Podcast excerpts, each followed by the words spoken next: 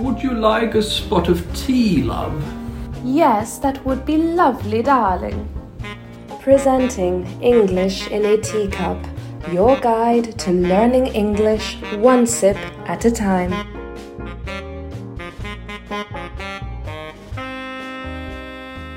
Hello there, and welcome to English in a Teacup, your guide to improving your spoken and written English one sip at a time. My name is Charlotte Prudent, and in this week's episode, we will be reviewing modal perfects as well as learning expressions to help us apologize, apologize to say sorry, and forgive, forgive to accept an apology. Remember, if you want to access the PDF, you can find it on Spotify, Apple Podcasts, Google Podcasts, and other major platforms. To assist us with this topic, we have, as usual, our fine English lady, Miss Finestocrat, who, after nearly being poisoned, will be finding out if she has any enemies. How will she get on? Let's find out, but not before first taking a sip of tea. Now we can get started. Well, darlings, where do I start? It's all been pretty ghastly the last couple of days. The police are carrying out an investigation into the death of my colleague, David. You remember, the one who died under very suspicious circumstances.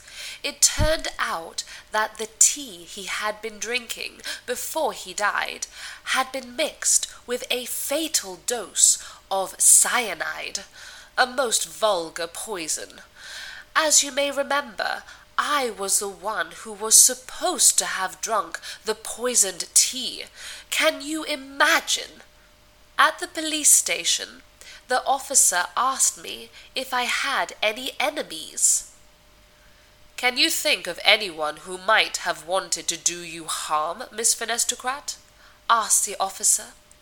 Of course not. I am a fine, respectable English lady.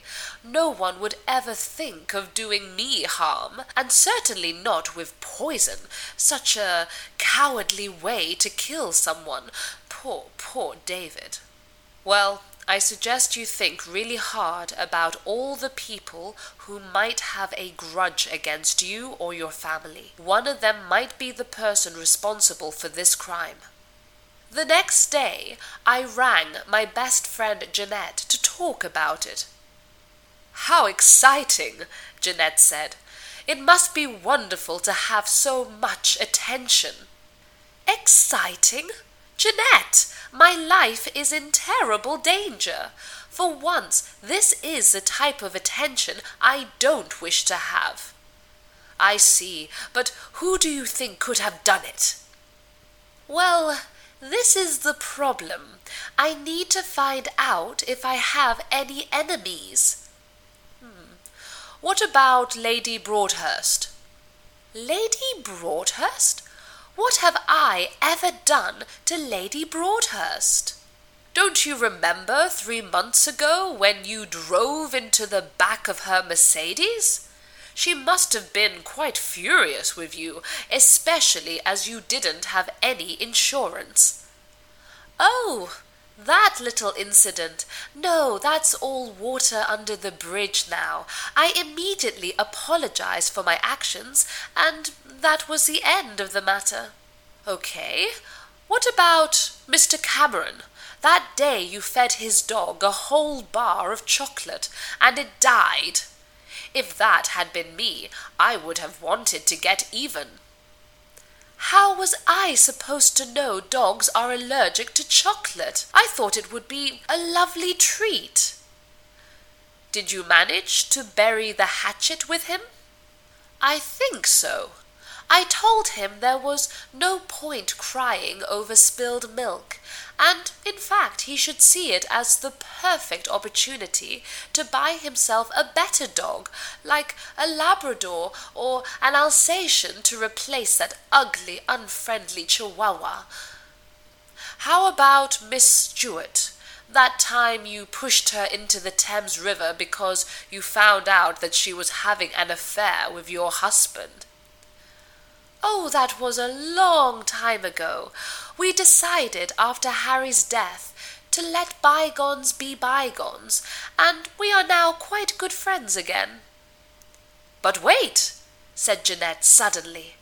This crime may have had something to do with your late husband. With Harry? I asked, astonished. Yes, after all, he did die in that strange boat accident. Who knows? It might not have been in an accident. Instead, he might have been involved in something dangerous or even criminal. No, I don't believe it. It is true that I never really knew what he did, something to do with investments and Bitcoin, but I'm sure he was never involved in anything dangerous or criminal. After my conversation with Jeanette, I sat down to think. Did my husband have any enemies? If so, why would they want to kill me? Maybe they thought I had some secret information and needed to be silenced. But most importantly, who on earth would be so rude, so vulgar, so unstylish to put poison in a perfectly good cup of British tea? For shame!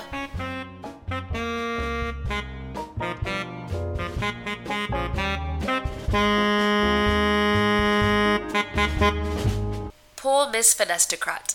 What secrets is she about to discover about her late husband? Tune in next week to find out. In the meantime, she has left us with some interesting grammar points and vocabulary which we can use to talk about the topic of apology and forgiveness. If you want a more detailed explanation of modal perfects, please listen to episodes 10 and 11 of my podcast. However, in this episode, I am just going to give a quick overview.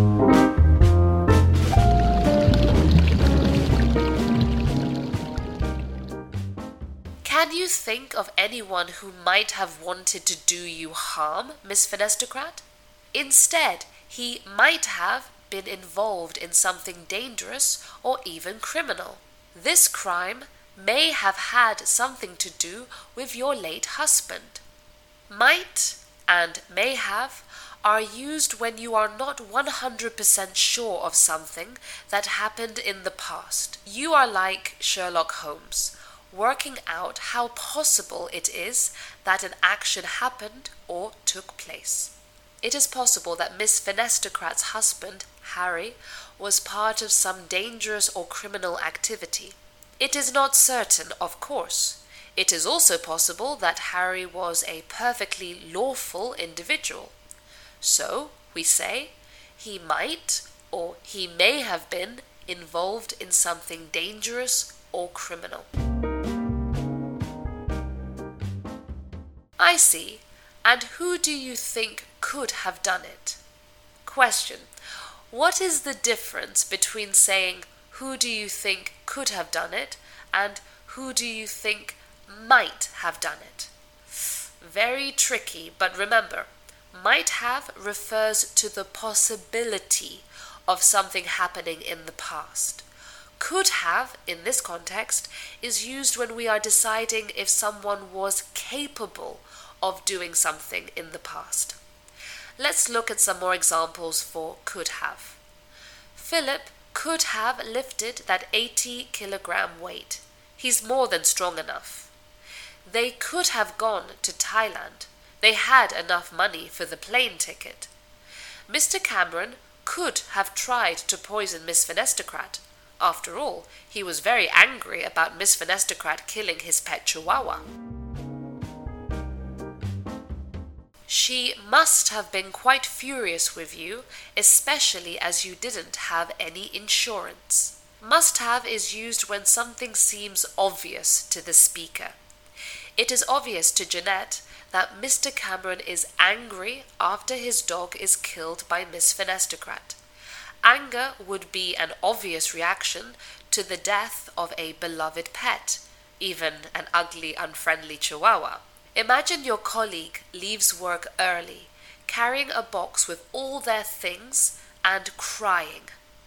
Maybe there are other reasons why the situation is happening, but the obvious one for you is my colleague must have been fired, or my colleague must have lost their job.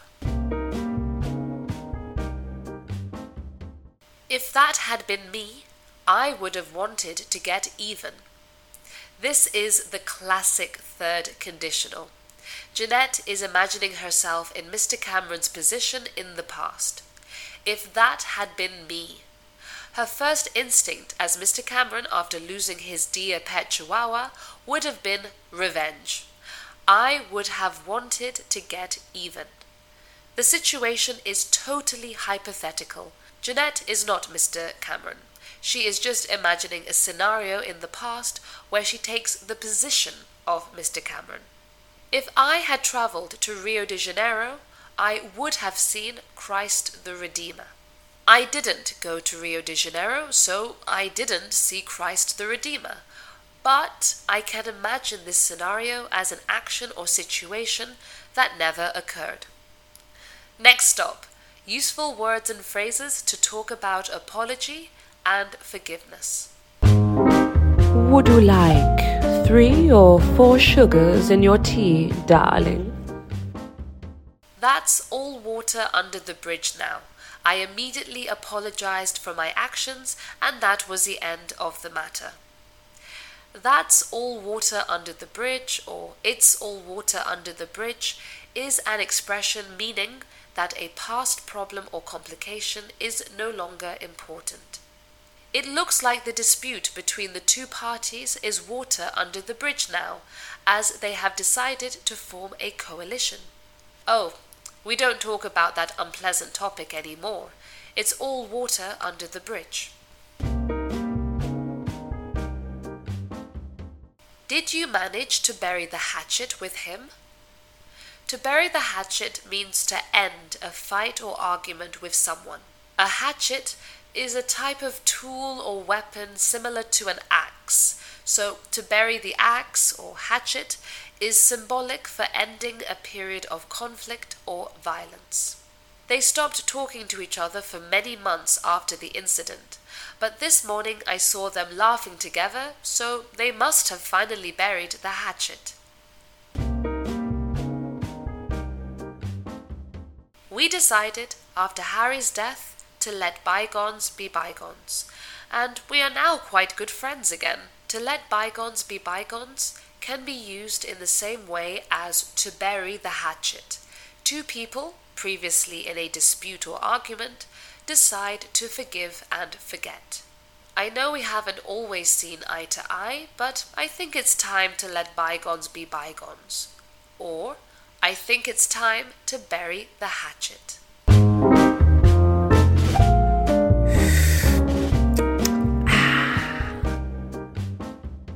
However, sometimes it's not so easy to forgive and forget. Sometimes people continue feeling angry at a person who they think has done them wrong. To do someone wrong is to do something unpleasant or unacceptable to another person. If the action is something physical, we can say that someone has done us harm. Can you think of anyone who might have wanted to do you harm, Miss Finestocrat? Can you think of anyone who might have wanted to hurt you? If you can't forgive and forget, you can say that you still have or bear a grudge against the other person. I suggest you think really hard about all the people who might have a grudge against you or your family. If you have or bear a grudge, it means that you are not happy to let bygones be bygones or to bury the hatchet. Instead, you might want to get even. To get even means to take revenge, or another expression, to get your own back. That day you fed his dog a whole bar of chocolate and it died. If that had been me, I would have wanted to get even. Nevertheless, we have to accept that we cannot change the past. At least for now, we cannot go back in time and undo what has been done. For that reason, some people say that there is no point complaining about what happened. It is better to think about the present and the future. I told him there was no point crying over spilled milk, and in fact, he should see it as the perfect opportunity to buy himself a better dog. No point crying over spilled milk therefore means that it makes no sense to be sad about things that you cannot change. Instead, you should think about the opportunities available in the present and the future. Yes, we made a mistake with the campaign picture, but there is no point crying over spilled milk. Let's continue and create fantastic media content that will really attract our audience. Rather lovely spot of tea. Do come again. Well, that is all we have time for today. You will find the PDF for this episode in the description as usual. Remember to tune in next week when we will be exploring the world of British slang as Miss Finestocrat discovers new information about her husband's secret life. In the meantime, you can follow me on my Instagram at English in a Teacup, where I have videos, quizzes, and the phrasal verb of the week. See you next time for English in a Teacup, naturally served with a lovely spot of tea.